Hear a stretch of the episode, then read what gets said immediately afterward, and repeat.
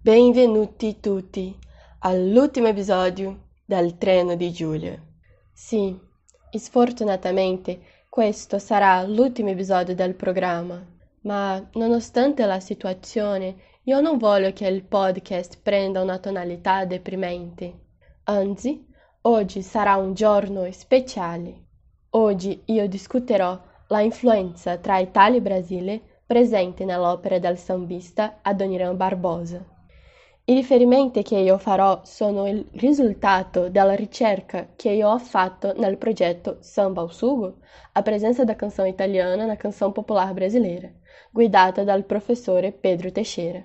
Ma, come sempre, prima da cominciare, io parlerò sulla vita e la traiettoria di Adoniran Barbosa.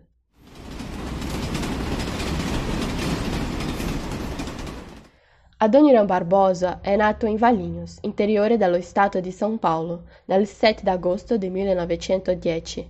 Figlio di immigranti italiani, ha lavorato in diversi posti minori, fino al suo trasferimento a São Paulo, il capoluogo, dove ha cominciato a lavorare nella radio Cruzeiro do Sul.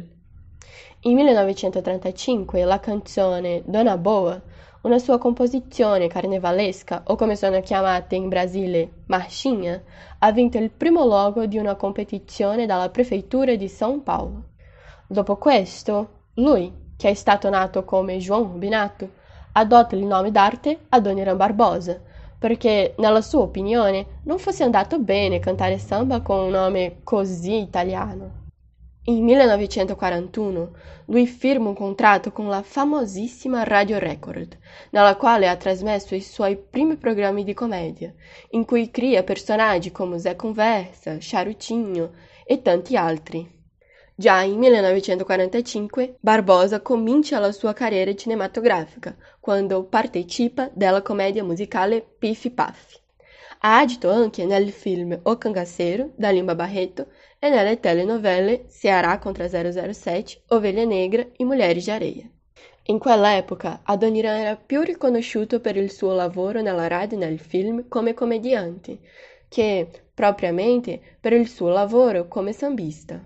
Ma nel 1950 questo scenario cambia quando lui rilascia le sue composizioni come Saudosa Maloca e Samba do Ernesto nella voce del gruppo vocale Demônios da Garoa, che diventano un successo assoluto.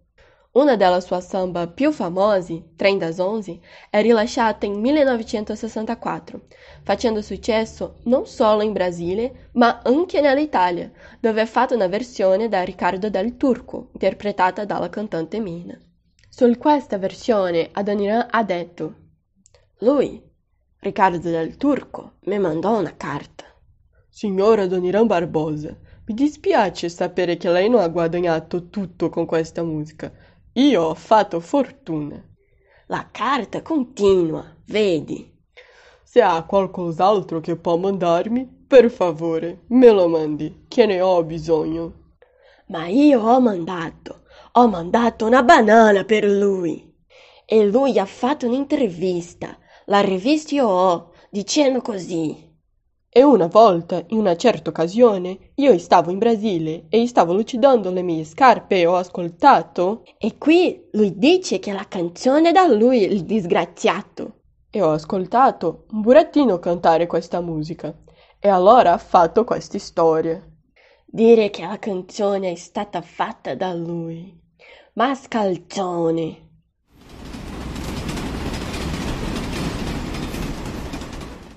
La influenza italiana nella samba di Adoniran non si deve solo alle sue origini italiane. Lui, per esempio, ha lavorato con altri artisti di discendenza italiana che avevano i suoi propri riferimenti, come José Nicolini, un direttore d'orchestra che ha arrangiato le sambe di Adoniran, Isaura Garcia, che era una dei interpreti delle sue composizioni, Rocky Ricciardi, conosciute come Paraguaçu o Italianinho do Brás, un altro sambista che ha convidato Adoniran a partecipare al suo primo programma di radio. E Nicola Caporrino, conosciuto anche come Alessin, che ha composto con Adoniran alcune delle sue composizioni. Un'altra influenza presente nelle sue canzoni sono le descrizioni che fa delle vite di operai e poveri, similari al verismo delle opere di Puccini Verdi. Le opere non hanno influenzato solo le sue composizioni. La scuola di samba Vai Vai ha trasformato diverse aree meno conosciute in machines. L'umore che utilizza nei testi delle sue sambe è troppo simile a quello di Pirandello e Manzoni, cioè una commedia che si fa mediante la tragedia quotidiana. Si può trovare tutte queste influenze nella canzone Samba Italiano, la samba è la epitome della relazione tra Italia e Brasile nel lavoro di Adoniran. Nella canzone Adoniran fa una mescolanza del portoghese e dell'italiano, rappresentato nell'uso di parole inventate come tubaroni e ho visto. Il suo testo fa anche riferimento ai personaggi Marcello e Mimì dell'opera La Bohème da Puccini. La canzone Decide in cielo vui da Enzo Fusco e Rodolfo Falvo è anche citata. Quindi possiamo dire che il samba italiano è l'inno degli italo-brasiliani.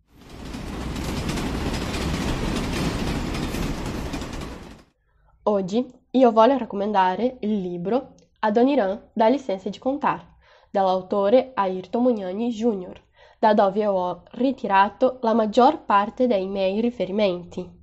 Questo libro non è interessante solo ai ricercatori, è una lettura troppo facile e piacevole da fare. Mi sono ritrovate diverse volte ridendo da quello che leggevo. È una lettura che raccomando a tutti. Per finire l'episodio di oggi, io voglio ringraziare a tutti gli ascoltatori che hanno accompagnato il programma dal suo inizio al suo fine. In ogni nuovo episodio io mi vedevo pensando in un modo di superare l'episodio precedente. La mia conoscenza e il mio italiano sono cresciuti immensamente e per questo io sono grata alla esperienza. Io spero che avete piaciuto le raccomandazioni e le discussioni che avevo fatto. Per me il processo di creare questo podcast mi ha piaciuto tantissimo. Questo è stato il treno di Giulia. fire.